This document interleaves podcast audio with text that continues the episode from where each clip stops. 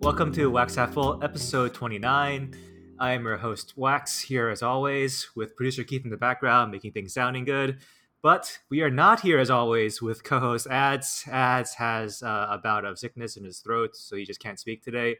But don't worry, I brought on another person with dulcet tones and that charming Aussie accent. Manasir is back for the first time in 20 odd episodes. Manasir, how are you doing? I'm doing well, man. I'm glad to be back on the show, and um, I'm sorry I haven't been able to guest recently. It just seems that you guys always happen to be recording while I'm waging, so that makes it a bit difficult Right. for me. But it is the weekend. It's Saturday, about lunchtime right now, and I'm ready to go. Did you say waging as a term? You you just used a that's not even like actual slang. That's literally only slang that's used in a specific. No, that's server. not true. Um, waging is really. my social circle, like outside of the internet, uses it.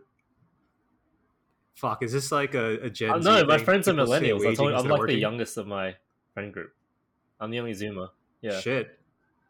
Uh, all right. Well, maybe, maybe this is like a, another trend that has passed me by. I, uh, as people know, I, I'm very not up with the times. Yeah, I think it's just that we're all either really online or adjacent to really online people. That's all.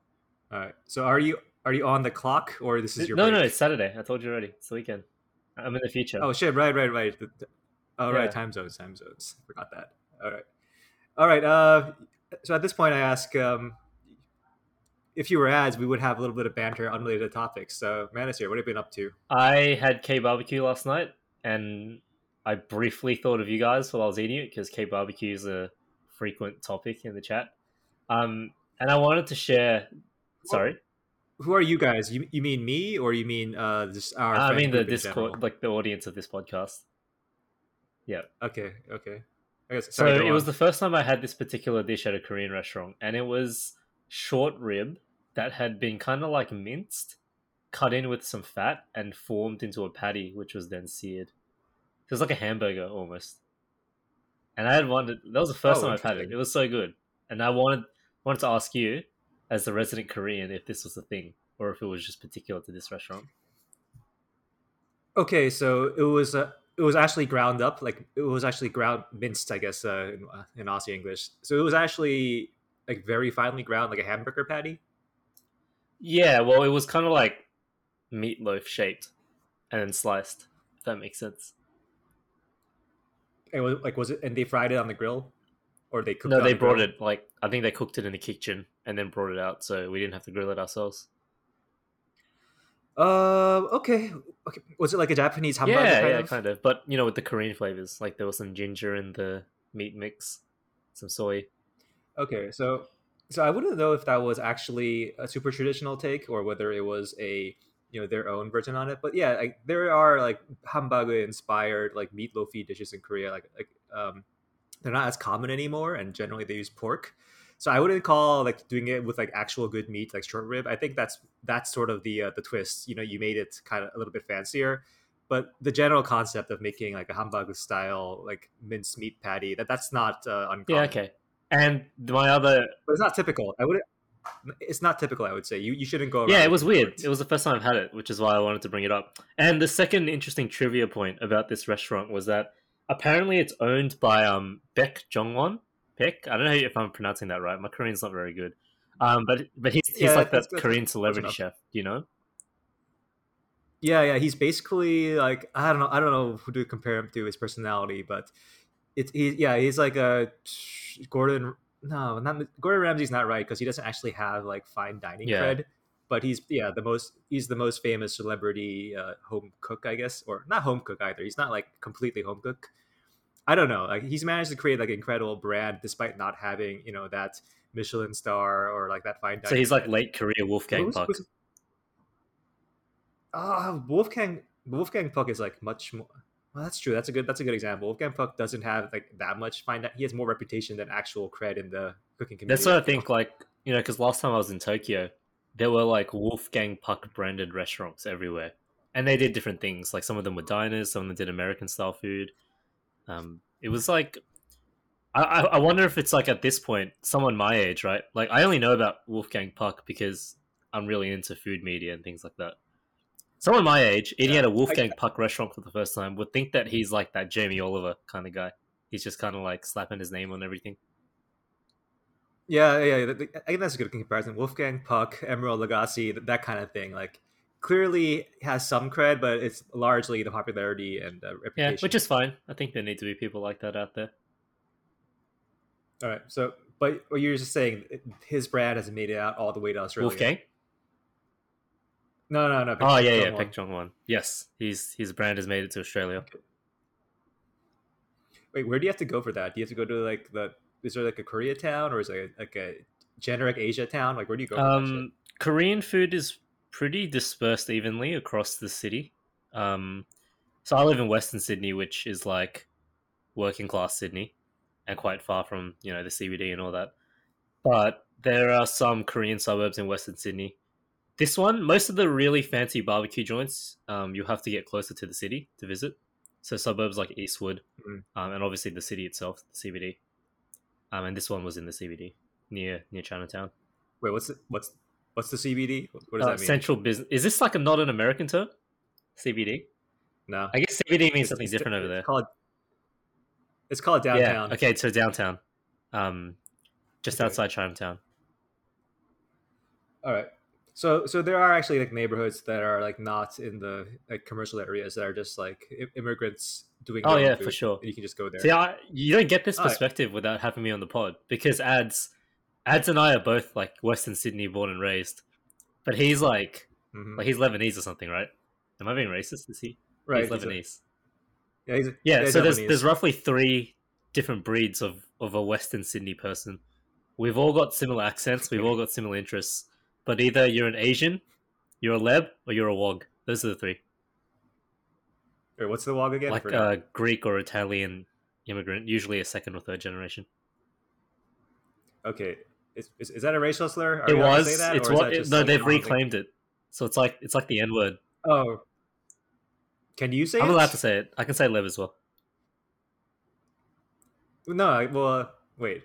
Wait, why are you allowed to say it? Who, who, who gave who gave you the, the pass? Well, I, I grew up saying it. Like I had a lot of Wog friends. I, I called them Wogs. None of them took offense. I just thought it was like a socialized norm, you know. Like okay, okay, Keith, just just just be on standby to strike everything. I'm the I'm the Asian. Or, uh, call me the Asian. to scrub- You know. Okay. Keith, yeah, yeah, just just uh, be be ready to to to scrub everything in, in the next week or so. We'll, we'll, we'll, we'll find out soon enough. I'm hundred percent sure the word Wog has been used on this podcast before. I I don't I don't know, man. You're you're you're, you're hitting me with all this Aussie stuff that I don't know how to judge. So I'll I'll- I'll take your word for it. All right. Um. So let's go to our first topic of the day. More Aussie shit. So you recently asked us about how to dispatch of a rat in a humane and It was a mouse. manner, and apparently that's uh, Yeah, they're different. Okay, whatever. Oh, they're they're actually taxonomically Yeah, different. well, rats are bigger typically. okay, are they different species? I think they are. Like a a rat's not an oversized mouse; it's like fundamentally a different animal. I'm pretty sure. Well, but that leads us to their first topic, I guess, which is apparently Australia has been overrun with with uh, rats in the last couple of months. Like, so wait, It's is mice. mice. Oh, it's mice, not rats. Uh, sorry. So Australia overrun with mice in the last couple of months. So, so can you give us a rundown of what the hell hap- what the hell's Yeah. happening? So I don't know what the source of this was, but there's been a mouse plague um, across sort of the east coast of Australia recently, and it started in the country. So, as you guys may know, um, the country is what we refer to as regional Australia, right? So basically, not your cities, but your rural and semi-rural regions. Um, it's where the bulk of Australia's agriculture takes place. So all of our crop farming, most of our animal husbandry takes place in the regions. And this is the story. So apparently, there's been a mouse plague, a mice plague, mouse plague, mice plague. It's really started to raze farms. So farmers have had to drastically increase their purchase of pesticide recently and just poison some crops as well, just so the mice don't um, infest the rest of their property. And this has been going on since close to the start of the year. It wasn't much of a story because coronavirus has been the biggest story, but this has been happening. Uh, it's spreading to Queensland, it's spreading to New South Wales, and it's made its way to the city. So I live in Sydney, which is the capital of New South Wales, and this normally wouldn't affect us, except the mice have ridden in on trucks carrying produce to supermarkets, and they've they've set up shop in the city, and they're breeding like hell. And I'm no, I'm beginning to notice a lot more in the area. And I went to Bunnings, which is um, an Australian icon. It's like the local uh, how do I call this? Like hardware warehouse where you go to buy all your tradie stuff. Okay. All and right. I went to buy a mousetrap, and in two different Bunnings warehouses, so two instances of the same franchise, um, the entire rodent elimination section was completely like stripped bare. So this is a real problem Damn. right now.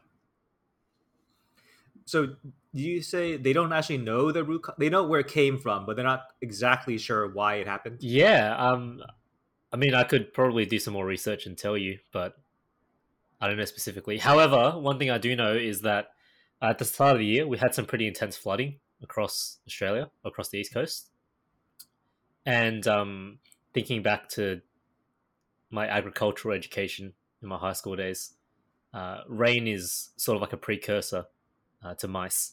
I think they enjoy the damp environment, hmm. so that's probably one reason okay. why. So this is causing like actual like, like agricultural damage, right? This is like, actually causing a lot of harm. It's not just people don't they have distaste for mice. This is causing a lot of harm, right? Yeah, it's damaging farmers' livelihoods. Um, it's cutting into their already thin profit margins quite significantly, and obviously it's bad for the consumer because once it makes its way to these supermarkets, uh, people are less trusting of the produce quality. Um, it's obviously brought mice into my own house, which is a big problem.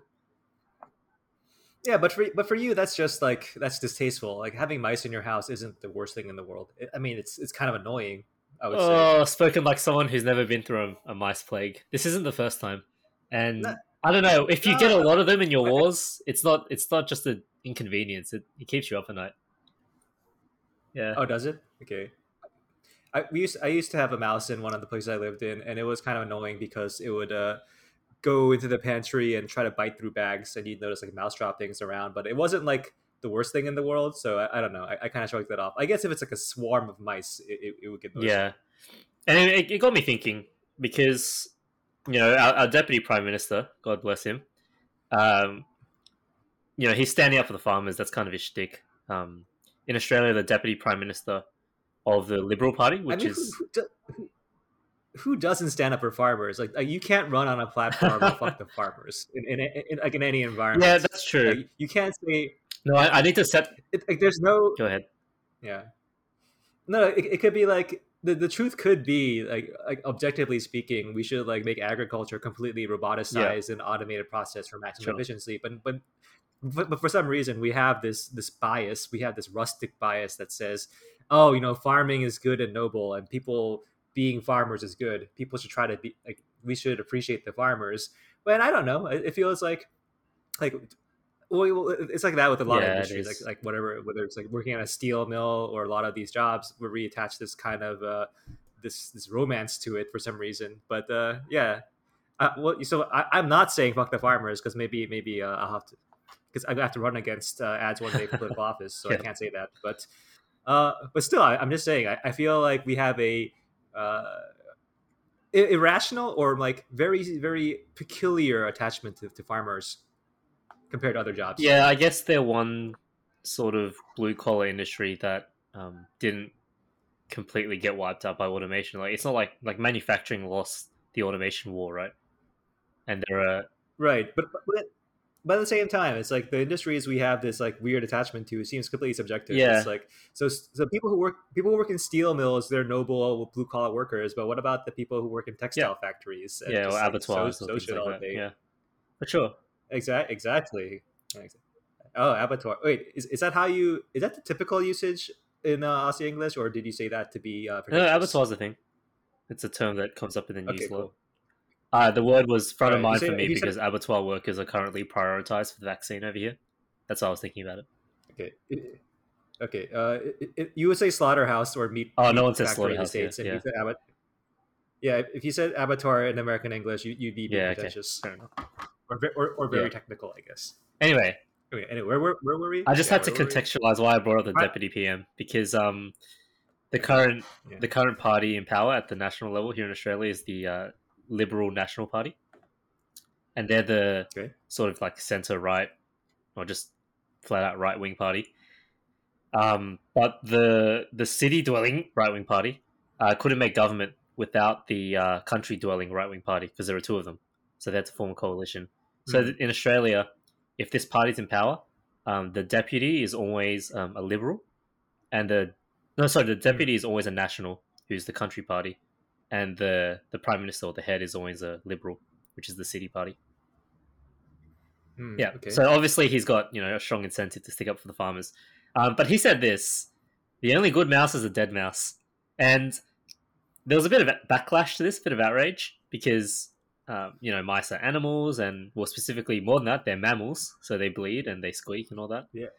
Um, Also, is it like Aust- Australia like a disproportionately huge bastion for like Greenpeace and just general uh, animal rights people? Like, like that's my impression. Like compared to the population, it's disproportionately like a hub for that kind of stuff. I'll say for a society that relies so much on killing animals to power our economy, there do seem to be a lot of people who are really passionate about animal welfare.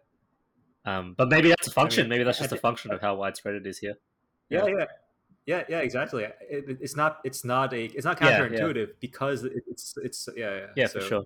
And anyway, so so what was the controversy? Like people are like, you know, what Like, do they oh, say? yeah, it's it's the usual animal Like, cruelty stuff. But I just thought about how it's one of these things. Like you know, the, the term vermin, it only refers to, for the most Mm. part, mice and other small mammalian, like animals that you don't want hanging around, right? Yeah. yeah. And I wondered, like, if if we to, if we were to take an honest poll of the population, how many people would actually agree with that? Like, how many people are okay with killing mice? Like, I've got no remorse. I don't care. They're like insects to me. But I did have one friend who was like, Um, "Whoa, you really killed the mouse? Why not just let him go?" And I tried to explain, well, if I let him go, he'll go and breed, and then he'll be back in numbers. Yeah, I, I- I feel like it's um everyone has a different line. I'll, like I don't think anyone's around here saying yeah if all mosquitoes died I'd feel bad. Like I, I think every almost every human Oh, being yeah. is on board with just the anni- annihilation of mosquitoes, right? I'll definitely agree. I mean, I live in This- I live in coastal Yes. Australia. You won't hear me disagreeing. Yeah, yeah, this the species annihilation of mosquitoes. That's something we can all get on board with. Mice, I, I guess they're kind of cute, and people some people keep them as pets, but um, yeah, I, yeah, I, um, fuck, I, I, I don't know. I, I, to be honest, like I, I like we- we're we're both uh, I want to say very heartless about this compared to most people. Like, like, there's a very utilitarian view on this. shit. Yeah, Well, well, the thing is, like, I, I feel like it's one of those things where like, I don't get the middle ground view. Like, I, I understand how people arrive at the middle ground view where they where they like think certain mammals should be protected and, and others shouldn't. But like for me personally, I, I've arrived at the kind of like the all or nothing view. It's like you know, like why are we drawing arbitrary lines about like why are octopi, Yeah. you know, they're, they're smarter than squid, so we should eat squid but not eat octopus because like they they. It's like man, like these arbitrary lines, like I, I it's it's uh it's not not for me. So I, I'm I'm a bit all or nothing yeah, I agree. It, it's too much intellectual work, and eventually you'll contradict yourself. I think it's impossible not to contradict yourself eventually with with this kind of thing. Al- Although at the same time, like I, I also find like like, like great apes. That's something that where it's like, oh, that you know, I, yeah, I yeah. say I, I say with like on, on one side, I feel like, hey, you know, you got to protect all animals or none of them. But then again, I think about some species like great apes, and tha- that's a little bit hard. But that could also just be sort of like the human uh, emotional That's bias. true. You see a bit Because, you know, of yourself in them. yeah yeah it's like they resemble us like it's it's like why uh you know it's like why i'm okay with eating octopus right octopus they could be actually as intelligent as like some i know i'm not i'm not sure what the science says lately what the latest science says but they're like close to like uh, maybe i'm making this up but, but they're very intelligent right that's what they say they If- can if solve they were that smart, they can, do, they can use They wouldn't have gotten caught by can humans. use tools. I'm just saying. Uh, yeah. so, yeah, but I'm saying like if if there was an equivalently intelligent octopus and an equivalently intelligent chimpanzee, I'd probably feel like just completely subjectively and irrationally more uh, prone to protect the, the chimp chimp. Oh yeah, I'm not saying I wouldn't do that maybe- either. I'd probably be in the same boat. Yeah. Yeah, yeah. So I so I want to say like rationally, I, I think that like it's I have a more of like all or nothing stance. Like you either want to protect all life or no, or no life. But realistically speaking, I have I have you know I'm subject to all those emotional biases. So, yeah. yeah. Well, I'm a staunch human So- so- supremacist, so, I agree with that. It's all or nothing. Uh, I mean, I don't know. Do, do you actually practice that? Like, I want to say that's kind of like that's how I tend. But again, I said like realistically speaking, pra- practically speaking, that's not really how I act. Yeah. act. I mean, I think human supremacy is a is a a value or a belief that's quite easy to live out in your day to day life. It's things like, you know, supporting uh, farms that treat their workers well. It's things like not prioritizing environmental causes over human causes, things like that. I think Nah. I, I try to No, have a holistic No, no, framework for this kind of stuff. Nah, man. Be, be, being a being a hardline anythingist is really Oh, yeah. hard because, like, like, like I said, like, I, I doubt you're you're like, like, are you for like a great ape experimentation or, or all that stuff? I, I don't know enough to say, but in theory, I am. Like, I think I, I That's what I mean. Like in, in theory, you probably are, but then you probably like look at like you look at like a orangutan in, in captivity, and, and you you probably feel bad for it because Yeah, I like, guess so, Just yeah. you know, yeah, yes. so yeah, I, I I am with the various European governments in banning uh, great ape medical experimentation. But maybe maybe we because, can just uh, draw the line at primates. Make it easy for ourselves. Yeah, maybe, but then, but then like depending on like taxonomy isn't an exact science. Taxonomy is just something we That's made true. up. Yeah, it I mean, is it's not something we That we, we, we, we, we, we I mean, it's not something obviously not like completely fake, but some of the lines that are drawn are, are kind of arbitrary there too. Yeah. So it's, it's a bit hard to figure that one out. Yeah, but uh, I don't know. I, I, so you you would eat any animal? You're saying basically? I would eat just about any animal, but I wouldn't eat an animal that tasted bad. Okay. Would would you eat any animal for the sake of eating it, or No, I'm not that. So I- I'm not think, that like- curious. Yeah, same. Like, uh, like i need any animal to survive. Oh, yeah, yeah. But I wouldn't like. I, I wouldn't actively seek out animals just to say I've had that. Yeah, I don't Like, get the appeal of having like an animal eating bucket list. Like, I don't, I'm not particularly curious to find out what monkey tastes like, unless you told me. Yeah. Unless you told me that it was like a once in a lifetime experience, it'll blow your mind. It's really decadent, and then I'd give it a go. Like I did a whale. If if it was if it, If was, good, yeah. or just just Um, yeah, and apparently whale's good, so I'd, I'd eat a whale. Uh, so, I mean, would you judge other people who have that kind of uh like that that carnivore bent of like I'm gonna try to eat every animal? No, I think that's their right.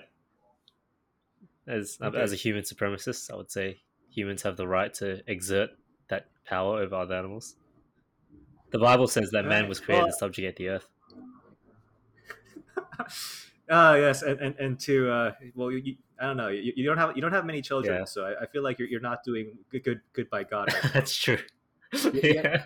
you, you have zero you have zero children. You're, you're not you're not really uh, doing your, your I'm your- not multiplying your and filling the earth with my with my offspring. That is very true. My progeny. Yeah, just just just just, just typical Yeah, Christianity. I'm a hypocrite. Christianity, Christianity's a- no, no, it's it's it's it's it's a buffet. It's a buffet. So, sometimes you, you get to pick and choose the items Yep. you want, right? It's an all you- it's an all you can eat buffet. Well, yeah, that's as- how as we had the given you. Reformation.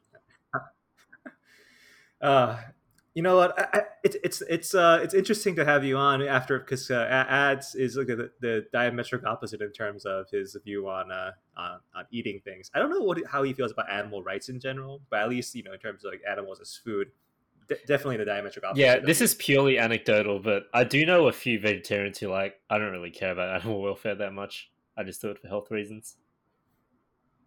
Yeah. Well, I think I think ads' stance is it's like it's Yeah. mixed. It's like partially like just like just like global sustainability because like, you know like raising animals for meat is like not Oh, yeah. exactly it's, it's not a sustainable it's not a sustainable practice. And I think he has like some some some ethical there's some ethical element to it, but I don't think we've ever really gone into that in, in extreme detail and you know had like these ethics Yeah, I think outside the ethical and religious sphere, which you can't really argue with anyone against unless they have like really bad priors. Um, I think I think environmental sustainability is probably the biggest argument for vegetarianism. And I'm on board with it Yeah. insofar as I will choose the plant alternatives where practical. Like I'm down to eat Beyond Burgers. Mhm. I'm down with that. They taste good. Um, but Yeah. yeah. So, so, so if there's like a, if there was, if there was an alien species that was like superior, to Oh, us I- I would eat an alien. intelligence, then they- No, no, no. I'm saying other Oh. way around. Like if they if they were superior to us in any every aspect in terms of like technology, intelligence, and they decided that we are we're Yeah. delicious, you'd just be resigned. Yeah. You just be you be resigned. That's as my a- fate. as a human Yeah. suprematist. You be like you know. So so you, you're gonna be uh, very consistent about your human supremacy. You know what?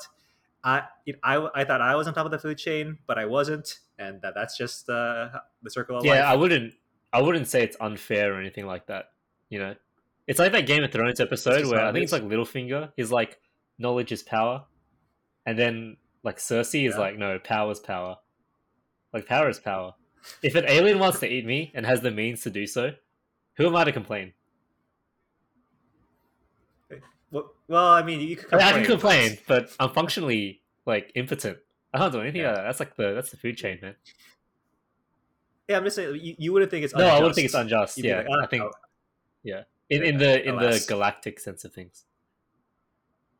So, so, human supremacy isn't like a uh, it's not a moral ideal. It's more of just like a it's a relativistic. yeah, yeah, it's pragmatic. It's relativistic. That's a good way to describe it. Uh, All right. I wish we had ads on to argue with you about this because because like I I I I am as always the uh the, the middle ground Yeah. person the the spineless centri- the spineless centrist of, of the podcast. Oh, I'm a spineless interest in most things in my life. I just enjoy the process of like having a really strong opinion about something that I only like fifty percent believe in. Right, right. You're, a natural Yeah, yeah. I think that's people of your just that's the way society is these days. I just want to see what it's like. Yeah. And and you know what? It's like go- it's okay when it's something like eating meat. I think that's pretty innocuous, you know. Like I can exercise that intellectual muscle and not lose anything. Yeah. So, so going back to the mice, uh, you were asking like uh, you were asking us about like a way. So back in in the, in the chat, you, you caught one of the mice that was infesting your house, and you asked us like, "What's a good way to dispatch of a mouse?" And I actually looked up. I went on Google to try and help you out, and uh, apparently, like there are there are no there are no humane, you know, quote unquote, uh, humane humane ways to kill a mouse. You're you're killing the mouse, and you know like like I mean, obviously there's like extra uh like extra sadistic ways to kill kill any animal, but there, there didn't seem to be any consensus best way to kill it. Like you know, like because because people like so like lobsters. Pe- people they, they they do they go through a lot of uh, conniptions to try to figure out the best way to kill a Yeah. lobster. And you know, some people say kni- knife through the head. Some people will say uh, I've actually seen like, people make contraptions where there's like an electric lobster killer that just gives it like a very large charge. Which, which like I have no idea whether that's more humane than a knife through the head. In Asian whatever. countries, they don't even kill it; they just boil it alive. Yeah, yeah, yeah. It's it's it's yeah. There's there's definitely some uh, some very uh, gruesome looking uh, Asian Yeah. for for seafood. But for mice, I couldn't find anything. Like well, well through my like rudimentary Google search, I it either means that people don't give a shit about mice, so no one no one's really been like putting. Yeah, no one's no one's, to no one's like, no, you have to kill them humanely. Here's how you do it, because no one cares. That's what I figured. And like, another another thing is like people when people say, "Hey, I have a mouse problem," people say, "Oh, get a Yeah. cat." Like cats destroy they, they, they kill mice in like the least Yeah, humane no, way. they're brutal. getting like hunt getting getting hunted and played with and like having your death drawn out by like a predator that's like that's like saying like you know like if, if you were being like hunted by like a Yeah. rex and then the t-rex Yeah, didn't it's wanna- like the aliens decided the most humane or the most what's the alien version alien way of killing humans was to put them in like an arena with a tiger. Out of sight, out of mind. Right. Let the let, let the big cat take care of it. yeah so yeah so apparently mice they they fall so far low on the uh on the spectrum of of human sympathy that we- that yeah we're okay saying nah just just just let it get dismembered by a giant predator Yeah. Yeah, I don't really care at the end of the day. I'm saying if it's in my hands, Yeah. I'm trying to minimize my own suffering. You know what I mean? I suffer if I see him suffering. If I don't see him suffering, I don't care. At least I can be honest about it. Yep, su- such such is uh, such Yeah. human nature. A- anyway, moving. Speaking of dinosaurs, speaking of getting hunted by a T Rex, our next topic. So, have you heard about the latest? Well, this is a very unsubstantiated rumor that's that's that's blown out of Hmm. proportion. So basically, the director of the Fast and Furious franchise just offhand made a comment about crossing over Fast and Furious franchise with Jurassic Park. So, Ma- Manasir, do you watch these popular movies? I haven't watched a Fast and Furious movie since the Dubai one. Did you know the one? I think what, th- would that like uh, the Rock drives a car in between two Dubai skyscrapers. That's the last one I watched. yeah, and that's all you need. That's all you need to know, really. So, so you you know what the Oh yeah, I know what it stands right? for. Yep. Did, did you watch any of the origin, the earlier? Yeah, I was a big fan. Do you? Okay, so, so you so you you appreciate like how it's turned from a movie about actually racing, like it was actually about street Yeah. racing, and now it's just like it's an action movie with that has cars sometimes. Yeah. Well, to me, the cars are always the most interesting part. Like Tokyo Drift is probably my favorite one out of all of these. One because Tokyo Drift inspired a generation of Asian Australians to get into cars. Um, even though the only visible Asian character in that movie is either a villain or dead. Um, and in general, yeah, I love I love that sort of street racing aesthetic. I played a lot of Need for Speed as a kid. Um, and Oh. uh, this is the boomer take, but I've liked the movies less since they went away from street racing. But I know that's what that's just what Hmm. it is. They're trying to appeal to a broader base. Nah, I don't think that's a boomer take because at least it was unique back then. Now that it's like a loud action movie, that that's less Yeah. unique. Like, no one was really doing like street racing. Like there, there were there's not many street racing movies. There's a lot of big dumb action movies, so it's it's become more generic. But you know, yeah, and I will say that the core appeal these days of the Fast and Furious franchise is that um, it's ridiculous, but it's tongue in cheek ridiculous, and I think there need to be more movies like that. I think, um, for example, the Transformers series kind of doesn't do that enough. Like, it tries to present to you the giant robot battles as being serious and having, you know, themes that are meant to be thought provoking, but they're not because it's Bumblebee and Megatron. Yeah. Like, you just don't care. So I would like, yeah, I like How that about- about them that they don't take themselves too seriously. How about Jurassic Park?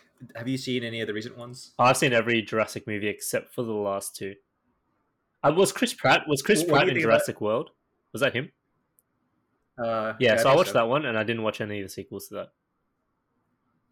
What What do you think about that series transformation? Because like the original movie by Spielberg was, it was like a it was definitely an action Yeah. film, but it also had like elements. It had elements of like like kind of high concept sci-fi because that's what the original book Mhm. was about, and that also went through the same transformation of being this sort of like this parable about mankind's hubris and science, and and now it's just dinosaurs. Yeah, I can see the reason why it went away from that. I think that theme has been explored a lot in sci-fi, and they probably just decided maybe dinosaurs isn't the best vehicle for this kind of storytelling.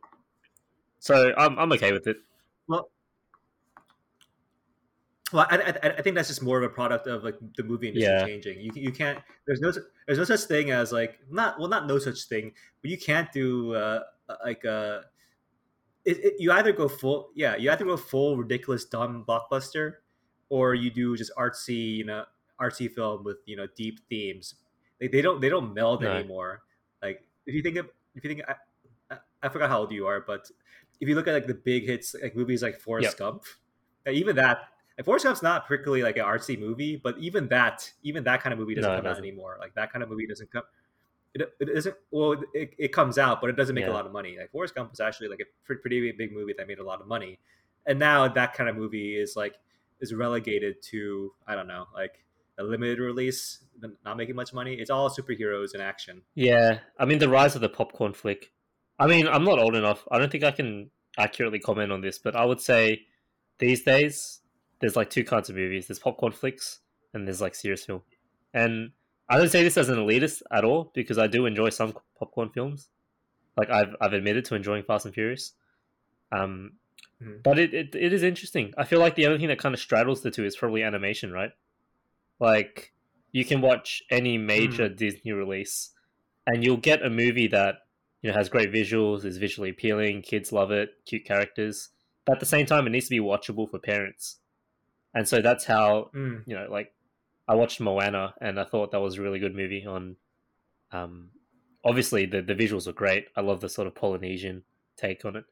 Um, but at the same time, it was like you know, remember who you are, remember your origins, uh, think about what defines you as a person. Like these are, yeah, they're broad strokes, but it's Disney. They've always been broad strokes, but they're thought provoking enough that you know you can you can watch it with your kid and then have a conversation about it that helps them learn. Like there aren't many non kids movies that can do that these days. I think.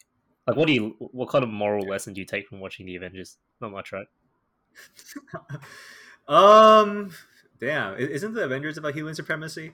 Uh, I would say it's about neoliberal uh, might and the overreach of Western neoliberal government, but um, I think people I, I don't mean, see it, it that is, way. It, I mean, it, it's kind of funny because like, like um, the people who are making these movies and making a lot of a lot of money from these movies, like they're they're they're too smart not to notice like the problematic like political Oh, aspects yeah. of it. So they they so no so so they toss in the occasional like hey like is what we're Yeah. doing right you know is like you know giving but they so they they're self-aware enough to like throw in a little bit of questioning and a little bit of self-awareness but at the end of the day it's like it's like it's power fantasy It is. right? so But it's just disappointing. they, like, they can't root I don't like this kind of media because of the message it sends to those who are picking up on it. Like, I don't like how in Spider-Man: Homecoming, the the Mhm. Vulture, who's like the bad guy, has this massive bone to pick with the governmental structures around him because, you know, I'm here in the city. Every few years, you superheroes have some battle with aliens that I don't understand, destroy everything, and I'm going to lash out because, as a working class man, like I feel left out of all of this. I feel disenfranchised. Like the Vulture had a damn point, yeah and then some teenager just beats Well- him up. Like it's just, I don't know. Well, right, well, right. What happens is the villains have a they they introduce villains that have Yeah. a point, but then the villains they, they turn into like murderers and psychopaths instead of go, like, they never ever entertain the possibility that the villain with a point will do something that's like less obviously Yeah. evil. Like they have to make they have to make them obviously evil by making them murder like literally murder and Yeah, otherwise the show, audience oh won't Want them to, yeah, it's like it's like hey yeah. Yeah. Black Panther had the same thing, by the way.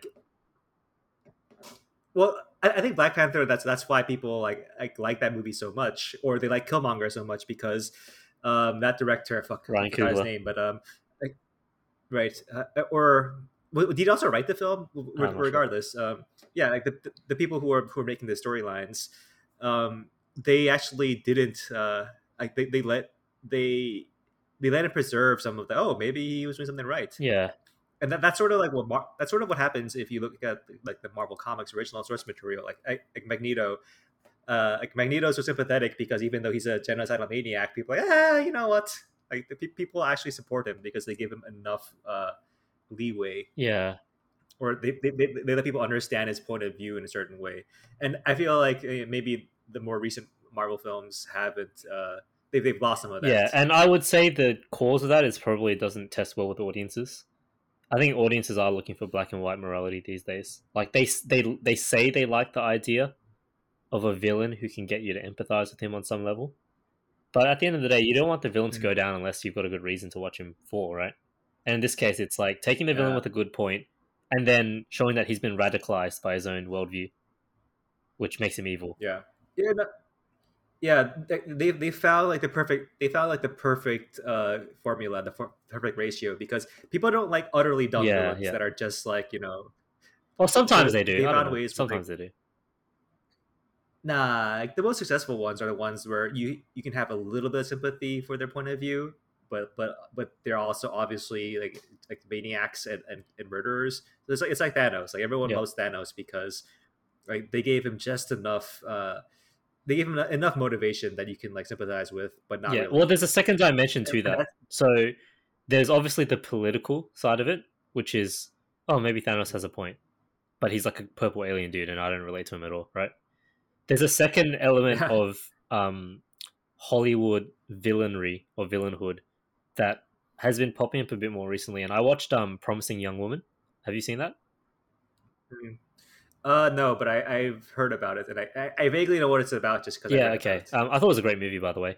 So promising young woman um, is about a woman who's basically struggling to deal with the grief of losing her best friend to suicide after she was raped. And it it's the sort of like it's probably what you'd expect from um, from a movie about rape that does well in hollywood. Um, the villains are all, you know, straight white rich men, um, and at no point are they empathetic at all. Like you just want them to fall so badly. Mm. I think there's the identity aspect to to villainry that allows you to get away with having like a pure evil villain with not much complexity. Well, it's well, it's it's well, I, I don't know if that's a good comparison because well, as someone who didn't watch watch the movie, but I understood it that it's just it's falls into the general genre of a, of a revenge it is, fantasy, that's what it is, yeah. but it's done from a different perspective. It's it's like um, what is it? Inglourious Basterds. People like people don't really particularly care that like yeah, no one cares that the Nazis had a good point, right? Yeah. yeah. no, no, I'm not saying they had a good point. That's not what I'm I, saying. I'm just saying like the fact that they're Nazis gives you free license to do whatever yeah. you want to them in the film. Although, although I gotta say, like Tarantino does throw in that one scene with that like one officer who gets a lot of lines. Yep. Before before he gets beat up with a baseball bat, that like it's like even even then, I, I don't know if that's a Tarantino quirk or if that's just like uh if that's like good movie making, but they made it a point that this guy is is a it's a he's a bad human, but he's still like a like a human, yeah. I guess. So like they, they they did they did go there. Whereas Hitler yeah. in that movie is a cartoon. Like in that movie, like Hitler is like a complete cartoon. Or um, what is it? The other other movie I hear heard the Promising Young Woman compared to a lot was a jo- was mm-hmm. Joker. Uh, and um, and I, there's also a lot of meta criticism about whether it's fair to compare to Joker yeah. or not. But I don't think it is. But that's neither here nor there.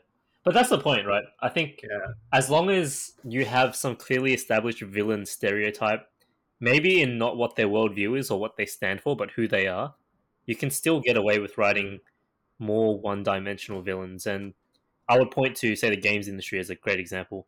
Like the bad guys in every Call of Duty game are the Russians, or like some ultra nationalist country, right? Are they? Are they? I, oh, they're the bad guys in Modern Warfare. Um, I haven't played any of them either, but like it seems like the go-to in any sort of like military or shooting game, if you want like a a narrative-driven game, and you want a villain, you just make them some sort of terrorists, ultra nationalists, probably like a Russian or some someone from the Middle East. And it's easy. Like the audience doesn't relate to them, the audience doesn't care about them, the audience vaguely interprets them as like an other or an enemy, and then you don't have to bother about nuance. And I'm not saying that's wrong either. I'm not saying that oh Call of Duty should write more ambiguity into their war stories. Like I don't really care about that one way or another. But wait, yeah. Wait, wait, wait. I, I, but I, I, thought like the point of promising young woman though of like making all these uh very generic white men the the villains was it's sort of to subvert people's like thoughts like hey you know like like the bad people are people around you you you don't know what they're doing when they're not around you i thought that was, that was sort of the point of the movie to expose that sort of uh, that dark side of the yeah you know. it, it is and i'm not criticizing this decision at all by the way like I, like i said again it's a great movie um i'm just saying like this idea that villains have to be complex isn't that like it's not universal. I don't think we should expect it of every movie. And I don't think it's hmm. necessarily mm. wrong that there are movies like this where the villains are one dimensional.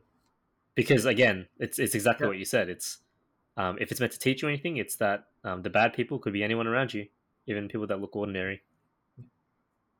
Right, right, yeah, yeah. I thought that was more the theme of, of that of uh, of from from what I've read. Yeah. Again, I, I, I feel like I'm talking a lot of no, no, you're fine. I think at some point.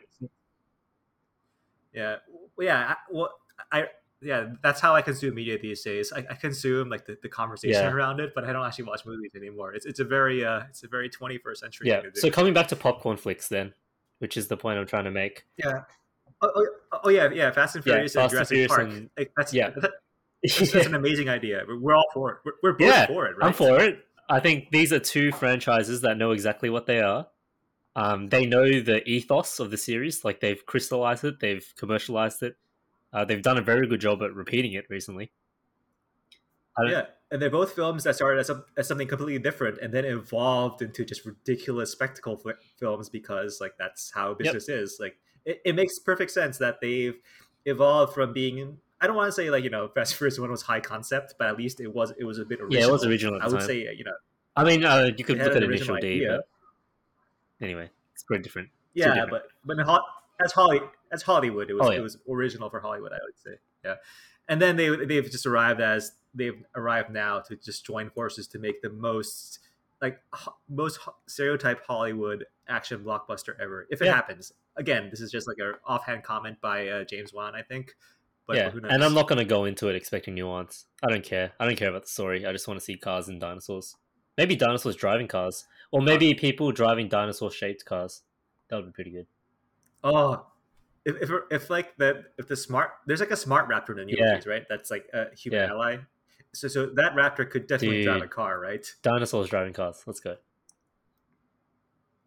I, you you play Tekken, Tekken. right? What's the what's the uh, lizard is, is the lizard raptor man? called? I'm gonna raptor? Google this. Hang on. No? It's a it's a dinosaur, right? Is. I thought it's a dinosaur. Alex. Roger is the Alex. kangaroo. That's my name. Okay, yeah. yeah, Ro- And gone. it's Roger and Yeah. Alex. Yeah, I think they're reskins of each other, Yeah. or or whatever. There, there, there's something going on there, but Roger and Alex, the boxing kangaroo and the boxing Yeah. raptor.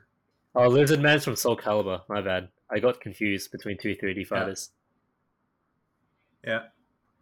Anyway, so so it's, it's oh, producer Keith, are, are you here? Yeah. I wanted to ask you, uh, so because like I think we just sort of glossed over the fact that there's there's not as many uh, blockbuster like high grossing films that are not action films that are like kind of like actually like regular dramas or or that are like not you know, you know you know what I'm saying right not superhero films not action films like can you think of like uh, any counterexamples in like the last ten years Of like a high grossing film that was billion dollar movies. doesn't have to be billion, like just respectable, you know, something that got like a wide release and you know made like three hundred million dollars, something like that. that. That wasn't a kids Um, film, wasn't a superhero film, wasn't like you know it's just like a mass consumption film. Like like I said, like Forrest Gump back in the day. Forrest Gump it wasn't a huge success, I think, but it made like a decent amount of money. Yeah, I don't know. I don't know if the if there's like movies that fall into that category that are not like that you wouldn't disqualify for some other reason, right? What about La La Land? Hmm. So like I don't think it Oh, made much didn't money. Okay. See, I'm living in my liberal bubble. That's why I thought it made money.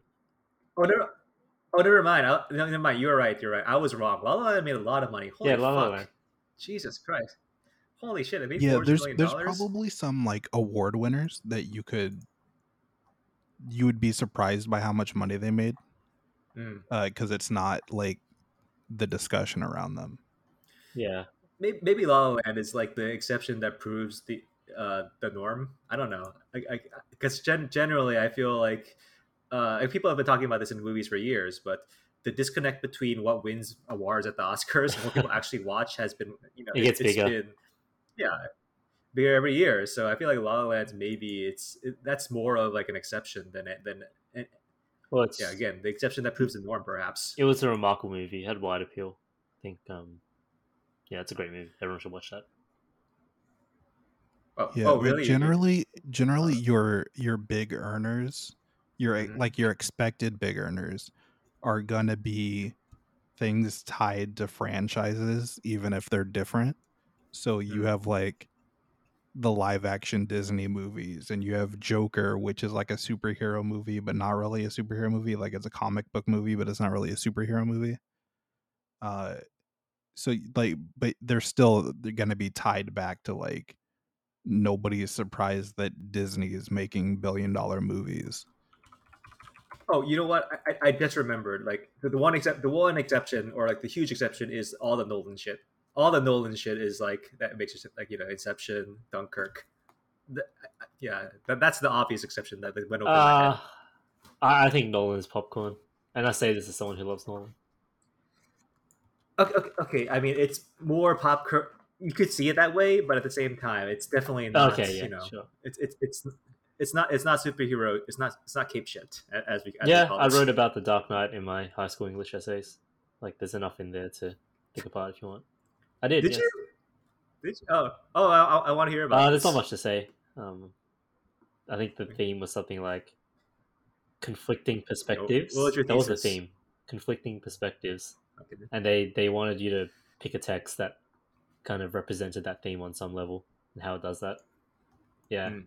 yeah. I wrote about Two Face, and um, and also the boat scene. So yeah, My final paper in my high school film class was about uh, Nolan's filmography and his use of uh, identity as a theme, and that was uh, I think Dark Knight. Memento. Dark Knight was the the last film before that Yeah. paper. Mm, interesting. All right. Well, yeah, I just brought it up as an example of like, yeah, that's like the most obvious example of someone who doesn't make lowest common denominator shit, but also makes a lot of money. That was the most obvious one I Yeah, could think that's of. true. Yeah, but he blew up because of yeah, Batman. that's the thing.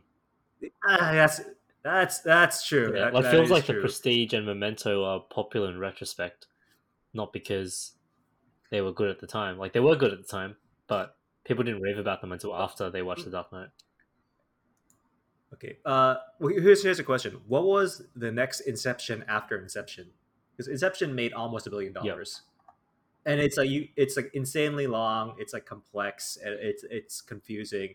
So, what was the next movie after Inception that sort of like followed its lineage? Can you think of one?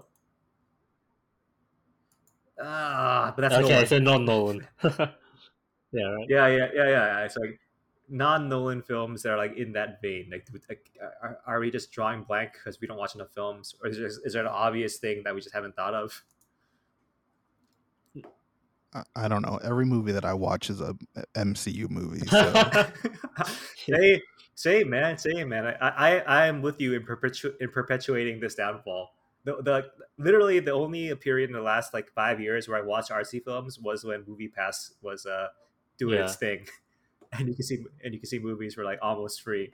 And then MoviePass died, and now I'm back to watching o- only Cape yeah. Shits. Basically. I, I don't know. Like I'm, I'm, I'm not ashamed to say that I live in a bit of a film bubble. Like, I pretty much only watch Hmm. A twenty four films these days, just because they're like, they're consistently good. Well, at least you watch those. At least you watch those, man. At least I you mean, watch those. it's- Can't, can't it's lowbrow stuff. It's not.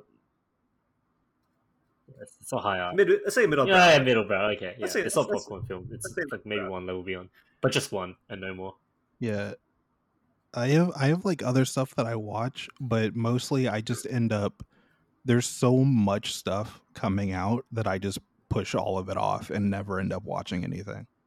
Yeah.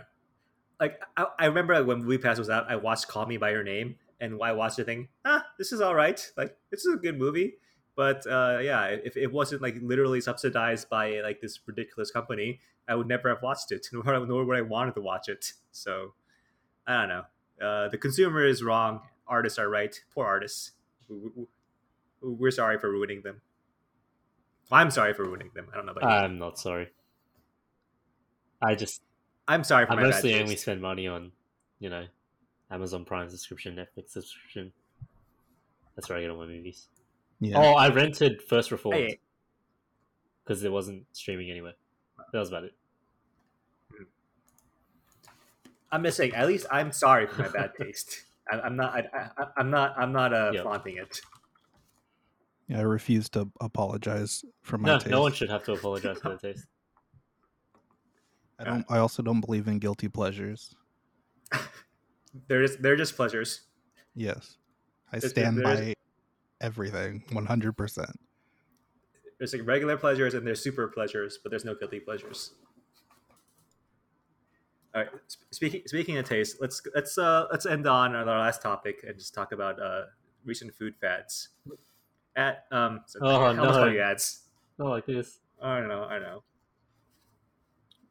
What? Wait. Who, who who's who is that more of a who should be more offended? I don't want to be compared to ads. Well, I mean, I think he would be offended if you compared I don't him to me as well. I We're, don't just- think we're he- really different think- people, man. yeah. So nice, nice. I managed to offend both of you at the same time. It's, it's good value. Good value. Good value insult. So, Matt Man is here. Um, has the Korean corn dog trend landed on your Oh, shores? it's been here a while. Is it a trend? Oh, Is that a it? trend? Are you are you guys faster than us generally? Like in terms of like West Coast uh, USA versus Oh, Australia? Are you guys Yeah, hundred percent, one hundred percent. We just have closer proximity Yeah. um, to Asia. We have more integrated um, expat communities. So there's a lot of Korean expats in Sydney, um, hmm and Australians Well, okay, maybe I can't say this with 100% confidence because I am Asian Australian, and Asian Australians have their own sort of subset of cultural um, norms and sort of food they'll eat and stuff. Yeah. Like, if you're an Asian Australian, if you're Chinese or Vietnamese, you eat all Asian food, right? That's how it works here. Because the Asian grocery has everything at once. The Asian parts Okay. of towns have everything at once. Um, so y- Wait, wait, wait, wait. You mean even like the second and third gen kids? Are like yeah, yeah, yeah. Not my not my parents, but the second and gen, third Okay. kids. Yeah, second gen. Yep, Okay. that's me. I'm second gen. My parents are direct migrants. Um, and yeah, so all of Oh. my mates are all Asian. Uh, we don't see much of a difference between, you know, going out for ramen versus K barbecue versus Chinese food. Like it's all there. Yeah. All right, because I thought it was odd because I was walking around in Manhattan for the first time and like basically since the pandemic started, and, and I saw this Korean corn dog shop, and I remember like like it's been like over ten years like since uh, you know these pictures have been on Instagram and Twitter where people show the Korean street food corn dog, which is uh it's a corn dog studded with uh, Yep. potatoes. And, and, and and it's delicious. Like Yeah, it's it's actually really like as you as you would as you would expect. It's a corn dog studded with French fries, and you know it's one of those things that always goes around on reddit uh, social media facebook and i was surprised that it took like them this long to act for someone to actually just bring it over here and make it like this this uh this street food store so it that it's literally like took like a decade or more to bring it to new york but uh I, so you're saying like sydney is like way faster we have that case so there is a shop in one of the more popular Korean suburbs, Strathfield, that has been doing them for as long as I Mm-hmm. can remember, like since I was a kid. um, Um, that's a pretty popular damn. stall over there. Um, it so like 2000 like yeah, 2000s, and um, I live in the most Vietnamese suburb in Australia, and we've had a shop doing Mhm. the Korean corn dogs since two years ago. so it wasn't even a korean shop it was just like some asians who were like hey this, this is trending on uh, on social media let's, let's make this shit Yeah, I don't, I don't know how much of that decision making happens because of social media here. Like you, you'll see some stuff, right? Like for Mm. example, um, a lot of pubs started doing birria tacos, tacos. Um, yeah yeah and I think that was purely fueled by social media because no one eats that kind of cuisine here. Like Mexican food is not a thing in Sydney for the most part.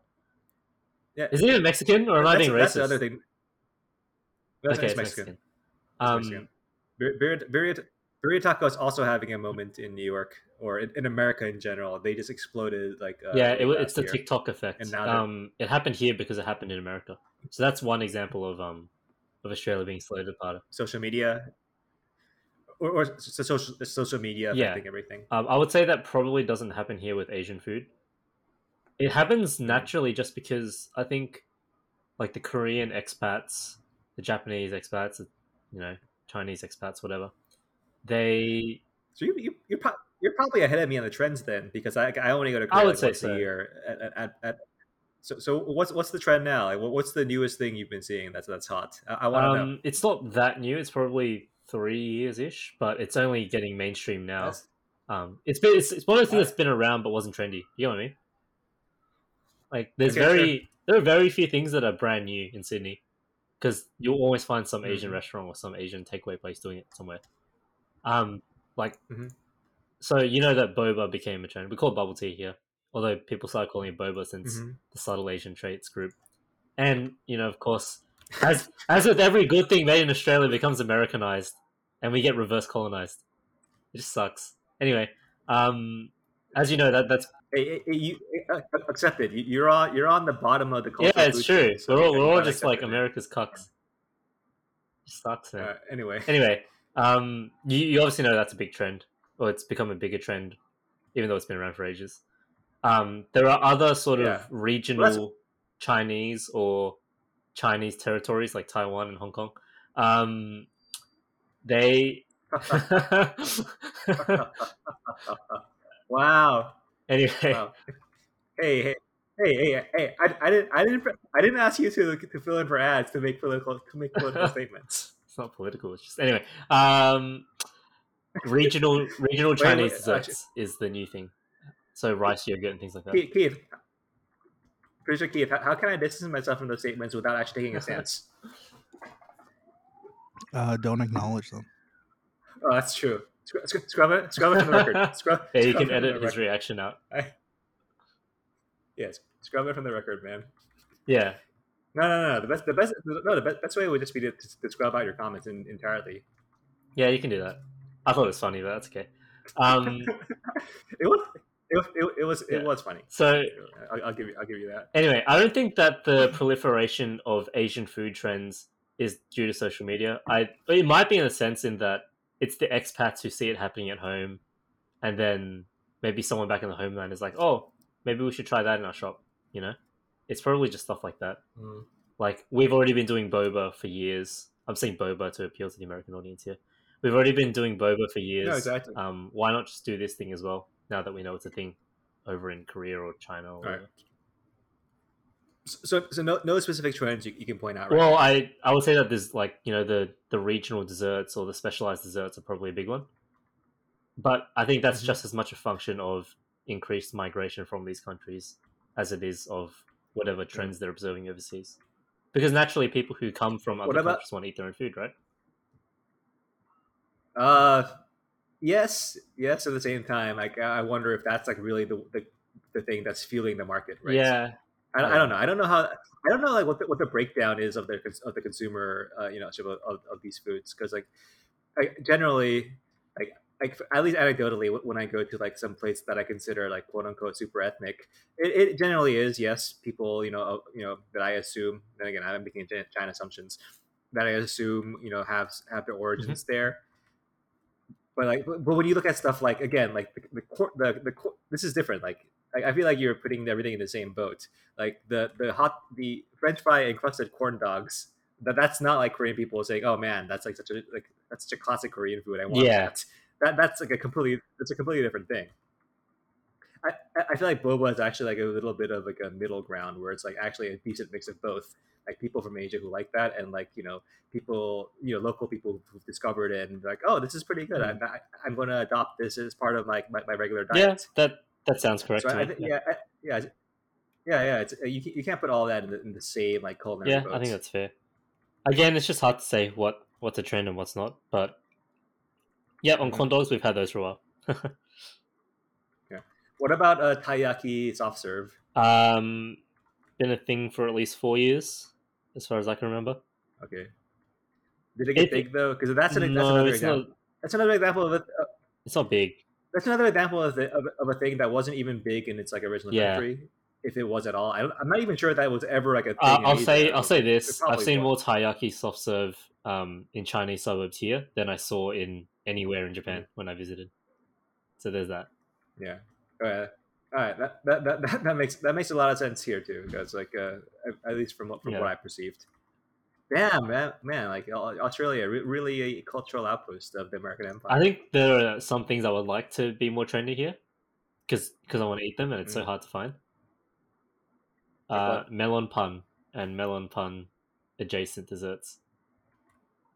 you don't have a you don't have Asian style. We do. We've got plenty. Um, and obviously the Taiwanese version is the pineapple bun, but I just don't see it mixed up enough. Yeah. Like, um, in Osaka, pretty much anywhere I could get a melon pan ice cream sandwich, and that was awesome. Oh, I've never had those. That, that sounds that yeah, sounds it's really good. They like toast the melon pan so it's crispy, and then put ice cream in the middle. Yeah, but you, you can get you can get a melon pan at any uh, Asian. Yeah, you get a pineapple bun. It's not the same thing. And you don't get the variants on it, like green Okay. tea melon pan or chocolate melon pan, mocha melon pan, Okay. things like that. So I wish that was Alright. more of a thing. Matt is here. Do you have do you have any food rants to go on? I, I'm not Uh-huh. ang- like surprisingly enough. I'm not. I'm not really angry about anything today. So like I, I'm gonna go to you for like my my food my food elitism, elitism I- takes. I'm sure this take has been prosecuted before. Um, Go- K go barbecue. Oh right, the one you just No, no, no, not. Did I rant about K barbecue recently? We didn't rant about it, but you, you said you you you recently you went to K No, but it was yesterday. good. I was just praising the dish. I thought it was really cool and innovative. My problem with K barbecue, I- my problem with K barbecue, Mhm. is not so much K barbecue itself, but the people who eat it. I- Mm, interesting. So Zest thinks this. Zest thinks, well, K barbecue's core appeal is that it's a communal thing. You're at one table for a long time. You cook Uh, each other food, Our mutual yeah, friend Jess. yeah. Yes. and that's meant to be a thing. Okay, so yeah, I get that. Right. But Hey, hey, hey, hey, hey! At least pretend to uh, keep the conceit of there being any new listeners. Come on. Yeah, I'm sorry. Yeah. Come on. Okay. Okay. So for all you new Okay, listeners whatever. who might not be aware, my friend Zess, Yes. our mutual friend Zess, uh, really enjoys K barbecue. Um, he wanted to do it when he visited Sydney. He was like, "Oh, it's just a communal thing. It's like a nice way to eat with friends." And yeah, I get that. My problem with this is that often I will be invited to K barbecue, and I will go with someone who has no idea how to cook meat. Beyond K barbecue, Mm. they just put the meat on the grill. They'll just serve it to you however they think it should be served, and it's awful. Like their meat is never cooked properly. It's never seasoned properly. I have to season it myself post fact. It's like a really bad experience because constantly while I'm eating it, I'm just thinking about how much better I could have cooked it, and that's usually what ends up happening. I'm like, yeah, Right. look, I try to be polite. I'm like, hey, do you guys mind if I cook? Like someone freaked out mm, yesterday watching me put salt on meat. Like, come on, man. Okay, okay. So you're not you one. You're you're wrong about you're wrong about the seasoning. You're not supposed to pre-season it on the grill. Like you're supposed to season it after you take it off, it, then you have it with whatever sauce or seasoning you want. And I don't know what kind of like fuck K barbecue you're having there. Like, like generally, the, the standard K barbecue is you, you cook it on the grill, and if it's not a marinated, pre-marinated uh, cut, you you put you take it, and then they'll give you the dipping sauces. And among the dipping sauces, often is just salt. Like that. That's how you're supposed to do it. Like, I don't know what kind of like. Oh, you're supposed to do it that way. Who decided that? Who decided supposed that? It tastes better when you pre-season it, Oh, regardless shit. of what you add on afterwards. No, it's it's like oh, I, I, I, how, how do you know? How do you know if, if, if that's how it tastes better? Have you have you tried it that way? I could probably do a blind test if you really wanted me to. Uh, well, anyway, well, Anyway, regardless, okay, yeah, the- okay. this- I'll admit that maybe I don't understand how K barbecue is supposed to be consumed, and because I'm not Korean, I'm happy to concede that Yeah, maybe yeah. the way it's meant to be eaten is more important than how it tastes. I'm okay with conceding that. No, no. The, the the entire point is that they give you the options. You can have it with like whatever you want. You can have it with. You can dip it in your own salt. You can wrap it up with like some some of the Yep. Like, like the point of K barbecue is that they give you like a gazillion ways to consume it, and it's it's up to you. It's like hot pot. You, you make your own sauce, and like you know, it's it's like any of those other communal. I guess hot pot's really the only uh the only Oh, comparison is- I can think of right now. But yeah, like yeah, but they, they give you like a, like you can consume it whatever way you want. Like that's sort of the point. But but I, I do agree with you on, on like the the cooking thing. It's like uh like if the person who's in charge of cooking it is bad, that that's just like a shitty experience, and, and you really yeah, and go- and my core point is, if they're bad, but they still enjoy K barbecue and do it anyway, what does that, what what does that say about K barbecue as a cuisine? Like, do what, what do you I'm, mean? I'm thinking that on some level, there's no way that this person who can't cook properly goes to K barbecue and thinks that what they're cooking is better than what they could get at a restaurant, right? Do people think that? Hopefully not. No, I mean, I, no, I, I think they do. I, I think people like have uh, like people have different tastes all the time. I feel like the uh, the Western foodie um, point of view about how you're supposed to cook food is, is not objective at all. Like it's very much like a, I, I, it's I feel I would say this is minority. Like people who get people get well done steak all the time. yeah, they of get course, it all the time. Yeah, and and it's not. It's only considered like weird and abnormal by a very small subset of like, I don't know. I, I like I don't know what to call these people. Food snobs, It's just foodie food, elitists. food leaders. Yeah, Yeah, exactly. R- Right. Like, like, the, like, um, fine like restaurants that you know do fine dining. Like they'll give you a well done steak if you want to. Like a steakhouse will do that because like they know like a lot of their clientele. Like, it has nothing to do with like your your class or your job or your wealth. It's just like you, you, your your elitist taste in food. That's like completely independent from anything else. I think it's like, completely independent from anything else about your life. yeah. Okay. Look, that's fair. I just because I'm I'm not ashamed to admit that I'm a food elitist, or at least I'm an elitist when it comes to this kind of thing. It just Right. blows my mind. I just don't see how people settle for lower quality food when they're paying a lot of money. That's I, all. I don't know. Don't don't you have to question whether or not like it's actually lower quality though? Because there's like a lot of homo- homogeneity in this like you know this uh, this foodie discourse. And if there's homogeneity, like does that mean there's actually objective truth, or does it just mean that it's groupthink and there's like nothing actually real about it? I mean, th- there's like Well, that's the thing. I would love to study it. I would love to get some objective data on it because I can guarantee you, whenever I've cooked at K barbecue, every single time people have said, "Well, it tastes so good, it tastes better than if I cooked Yeah. it." They're not like they're not above admitting that, Yeah. you know. And I know it's true okay. because it tastes better. It's just it just tastes better. there's there's probably obvious things like like salt tastes good. People Yeah. like salt, like, like it's proven. Like the the, enti- the reason why like fast food and like packaged foods work is they realize that people like salt and they oversalt things. Like, like like that that that I think is like scientifically you could you could say that's correct. But like like let's say you know like cooking a steak medium rare Hmm. always like that's the Yeah. only way to eat beef. Like No, yeah, like like if you go to if you go to K barbecue, like, like very often they'll they'll give you like it's just it's just thinly sliced, and then you throw it on a super hot grill, and you know it's not going to come out like uh, Yeah. medium rare. It's gonna come it's gonna come out like like somewhere close to like medium Yeah. medium well done, and it still tastes good. So I, I feel like you know certain aspects of that are objective, but certain aspects are just like people group thinking into these uh, you know. You know, whatever the institution, you know, like the man told you is. Yeah, I see that all the time, right? Like as an example, um, I went to a steakhouse with a friend who really liked his meat. Like he likes steak. Um, he's passionate about cooking it, Mhm. you know, rare or medium rare. Like for Okay, so he's like typical like a Yeah, he's a meat bro. Uh, yeah. I don't know. I don't and know for low fat cuts, he'll even Yeah. he'll even like eat it blue or even raw if he wants to, right? Like he really he's passionate about not overcooking his meat. Anyway, By, by the way, I, I subscribe to that, so I'm, I'm not saying these people are, are like I, I disagree. yeah, yeah, yeah, like, and that's that's fine. That's whatever. But the interesting thing was when I think it was the first time he had like really quality wagyu, like grade eight or above. This was grade nine, I think. Mhm. Um, and the the person asked, "Oh, how do, how do you want it cooked?" And he's like, "Oh, can I get it medium rare?" Oh no, he asked for rare. Sorry. And then the waiter, because Mm. the waiter knows what he's talking about, was like, "Oh, we recommend you Mm. cook this medium so that the fat can render out." And I was like, "Yeah, that's reasonable." You Mm. know, like that. To, to me, that seems like the point of wagyu is that you you enjoy the fat because it has so much of it.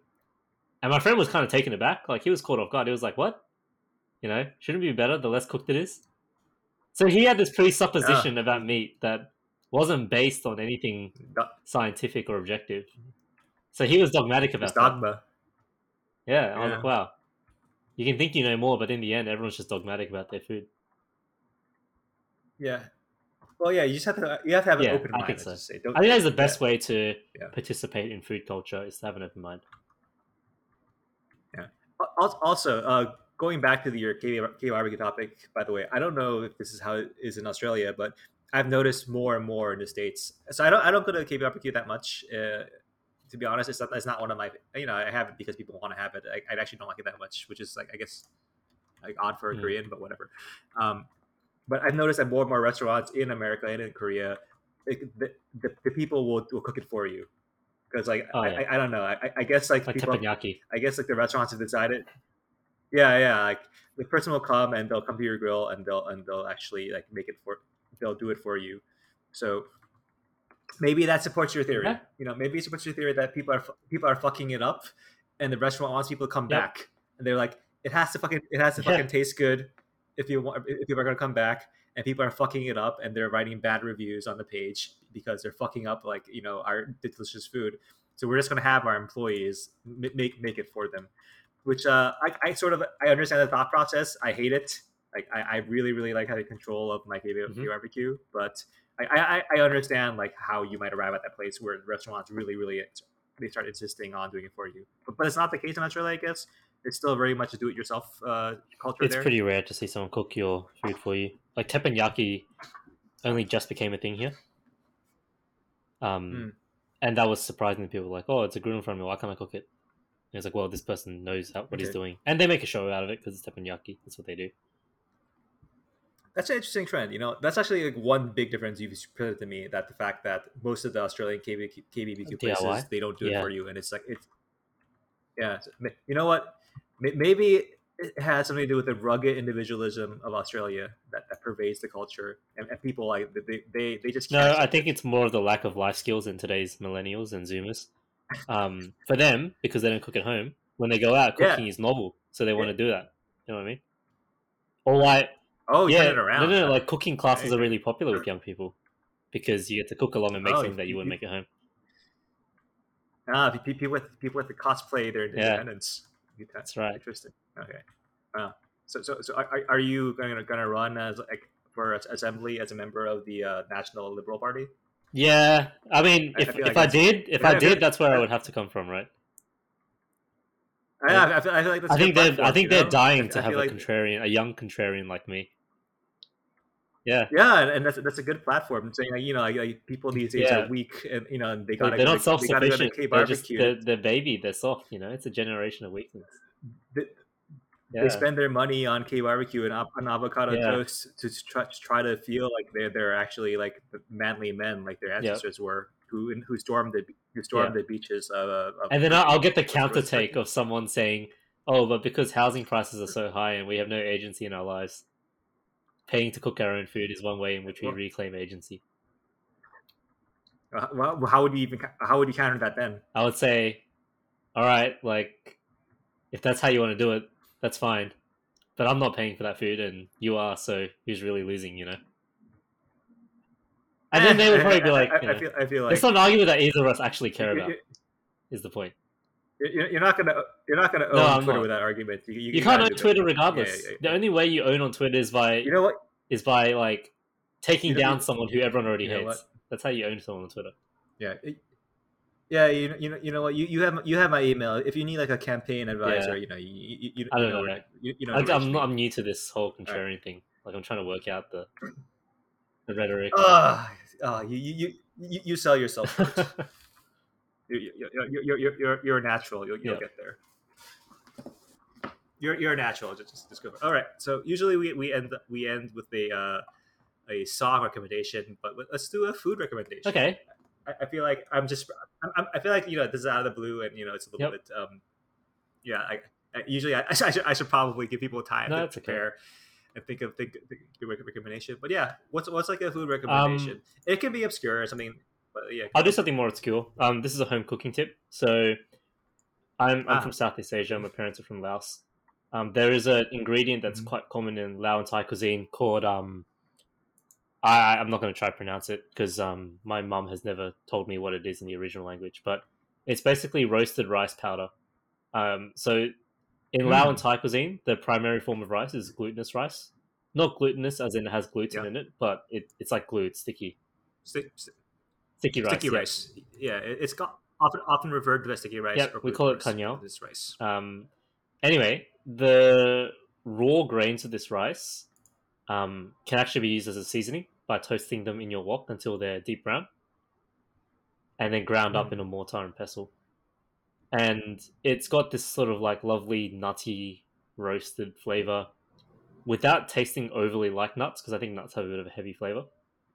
And traditionally, you'll see Mm. this ingredient used in sauces uh, and, and tossed into salads as like a bit of a seasoning but it's really diverse. You can use it in your fried rice. You can put it on noodles.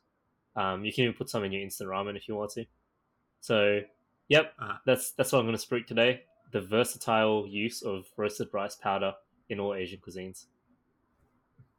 Just one follow up um so is it typical is it typically made at home homemade or does, or is it now in a place where everyone just buys it from a store like you know like yeah, um, you can buy it from the store, but most households will make it themselves. obviously Yeah. okay so it's actually still like a food item that hasn't been like it's, it's like fried garlic and thai thai food like, like you can make it yourself or you can buy it from like a, a Yeah. store but you're saying like people Oh, I would never okay. make my own fried garlic unless I really need like a garlicky oil. For I know in Filipino Uh. cuisine, um, yeah, they'll make Yeah. their own.